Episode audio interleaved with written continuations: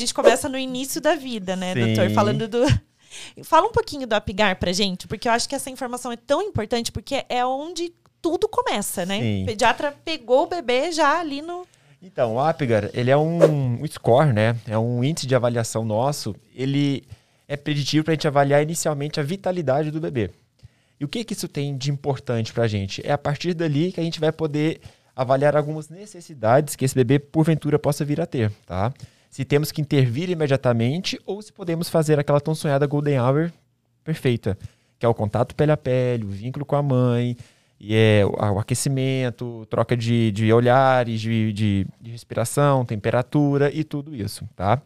Então, nada mais é do que o Apgar, é uma avaliação inicial realizada pelo pediatra, onde temos ali alguns índices que a gente avalia, são cinco itens, e de acordo com esse resultado, a gente consegue predizer se, olha, vai ser necessária alguma manobra de re- reanimação no bebê ou alguma, alguma medida um pouquinho mais é, especializada para a gente poder fazer uma, um, um tratamento e depois a gente pode voltar com, voltar com ele para a mãe, tá? É, geralmente esse Apgar, ele não prediz nenhuma sequela, nenhuma consequência para o bebê. Ele só prediz para a gente se é necessário algum atendimento específico ou não. Apenas isso. É, na verdade, eu, por experiência própria, assim, no meu parto, eu tive um parto natural. Tem a diferença de normal para o natural, que ele, eu vou falar isso em um episódio, mas é, quando a minha filha nasceu, ela já veio para os meus braços. Não teve esse contato uhum. com o pediatra direto. Então, teve aquela primeira hora dourada, foi aquele momento ali. De vocês. Só que, assim, é questão de segundos, né? Porque a impressão que eu, que eu tive é que já... Nossa, que ela tava ali há um tempão e não tava. É rápido. É muito rápido. Só que t- teve toda essa, né, a primeira hora dourada que fala. Isso, golden hour. Isso. E aí a gente... É, eu notei assim, o meu medo é que ela tava roxa. Que ela tava se afogando. Eu tinha... A hora que eu peguei ela, eu falei, meu Deus, ela tá se afogando. E ela não tava, porque é o líquido, tem todo esse, né? É o tempo da adaptação respiratória, pro pãozinho dela abrir, respirar, exatamente. Expandir, eu falei, oxigenação gente, ela adequada. Tá se afogando, tô desesperada, ela tava roxa. E aí, todo bebê nasce roxo?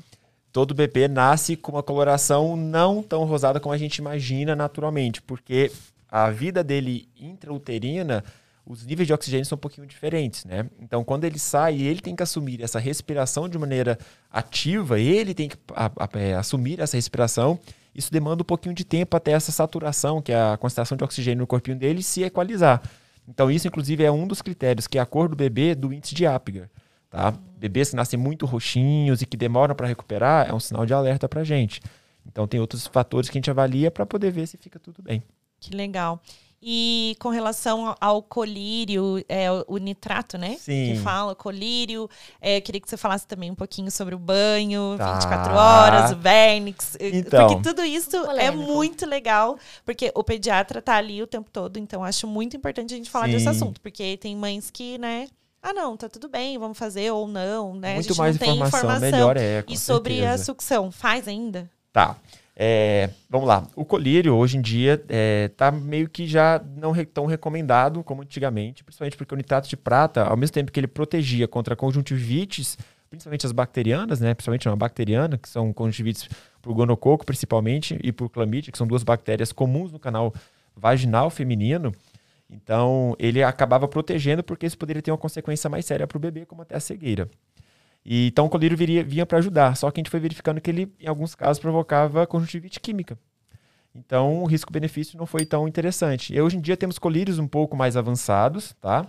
E isso permite que, quando seja necessário, a gente pode estar utilizando outros, outras alternativas, até pomada de eritromicina também pode ser utilizada no lugar do nitrato de prata, se for o caso, tá?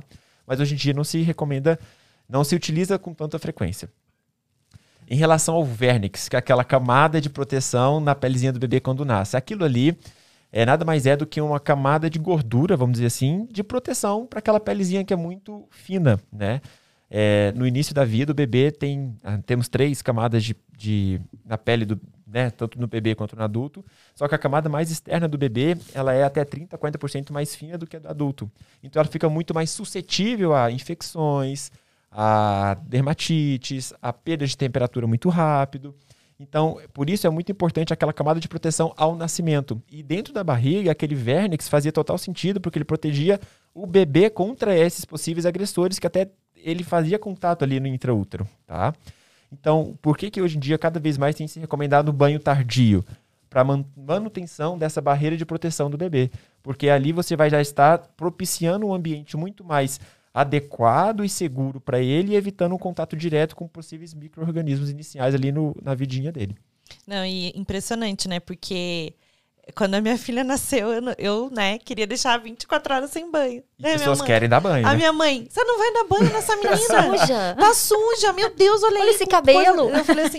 Mas mãe, calma, vinte e quatro horas, vamos dar um tempinho e tal, tá, né? Tá tudo bem, tá... tá limpinha, tá limpinha. Querem, querem porque querem tirar aquela quer. camada branca da criança. Exatamente. Ô Paula, e sobre essa, a, a primeira hora dourada, né? Não sei falar como vocês falam. É, tá, mas é isso, é isso. Sobre a primeira hora, a gente sabe que o bebê, ele não, não tá ali fazendo toda aquela sucção, tudo, né? Eu sei que tem esse contato pele a pele, é bom. Eu bati aqui, Fabrício, perdão. perdão, perdão.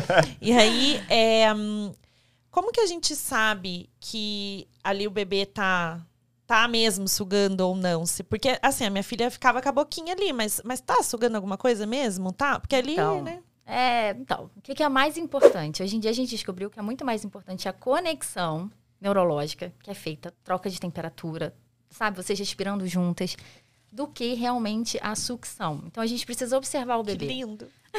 É lindo mesmo, é. Eu sou apaixonada. que, que a gente precisa observar o bebê. Por quê? É, eu tenho pacientes que chegam e falam, Paula, eu não sei o que acontece, ele não vai no meu seio, ele me empurra, assim. Aí eu vou perguntar do parto, porque eu preciso entender a sua história. E aí ela me conta, ah, eu tive um parto, né, do jeito natural, como ela queria. Só que aí, na, antes, né, na primeira hora de vida, ficaram empurrando a cabeça do bebê na mama. Porque ele tinha que mamar, porque ela queria viver a golden hour. Ah. Só que o que acontece, gente? A gente não, o bebê não precisa sugar necessariamente. Tem bebê que não vai querer e tá tudo bem. A gente precisa tirar esse peso da mãe. Porque Sim. ela fica assim, meu bebê não mamou na primeira hora. É isso. A amamentação não tá dando certo porque ele não mamou na primeira hora. Agora vamos lá. A gente não nascer é cansativo. A gente é, não fala não. sobre isso também. Dói, né? Pro Eu bebê é um impacto, falar. dói. Exatamente, né? Nascer é cansativo. É, nascer pro bebê sofrido, dói, não é só pra mãe, dói. Exatamente, então assim, calma, sabe? Vamos com calma, vamos fazer conexão, vamos trocar olhares, vamos trocar essa temperatura, vamos ficar grudadinho. Se o bebê, que no geral, depois de trinta minutos que ele nasce, ele começar a procurar, então Acabou. ele lambe... Ele faz movimento de sucção com a boca. Aí sim a gente Bom coloca... Exatamente. Mesmo, né? Eles gente... vão rastejando. É a coisa mais linda. Se a gente der tempo ao tempo, tudo funciona. Tudo funciona. A gente tem... É, a golden hour veio muito para é, vincular muito mãe e bebê, dar estabilidade hemodinâmica para o bebê, de pressão, temperatura, frequência respiratória. Só que ao mesmo tempo veio junto uma frase que as pessoas não entenderam até hoje, que não quer dizer golden hour que tem que estar amamentando. Sugando. Golden hour é vínculo, é conexão, é afeto, é contato. E as pessoas têm que entender cada vez mais isso que é importante. Amamentar é consequência. E muitas vezes não acontece. E tá tudo Tá tudo bem. bem. Exatamente. Eu preciso tirar, hoje eu preciso tirar essa culpa da mãe que tá assistindo. Se seu filho não mamou na primeira, na primeira hora, tá tudo bem. Tá tudo bem. E não achem que por não ter mamado na primeira hora, se porventura ele apresentar uma hipoglicemia ou algum desconforto, foi por isso. Não, não foi tem culpa relação. sua. Não tem nada As a ver. As crianças nascem com uma reserva.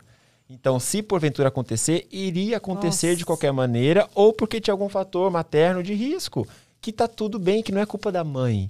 É uma consequência daquele fato. E que tá tudo certo. A gente sempre fala isso, tá tudo eu bem. Eu preciso, assim, eu acho que sempre. Uma das coisas que eu mais gosto de falar da golden hour é, quando a gente faz sala de parto, é, esquece.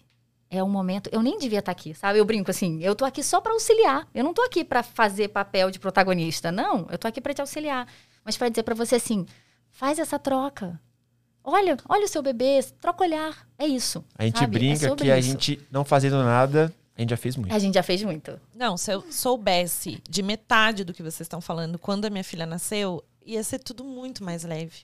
Então, sempre, né? Voltando pro Maternar Sem Culpa, gente. É acolhimento, leveza e sem culpa.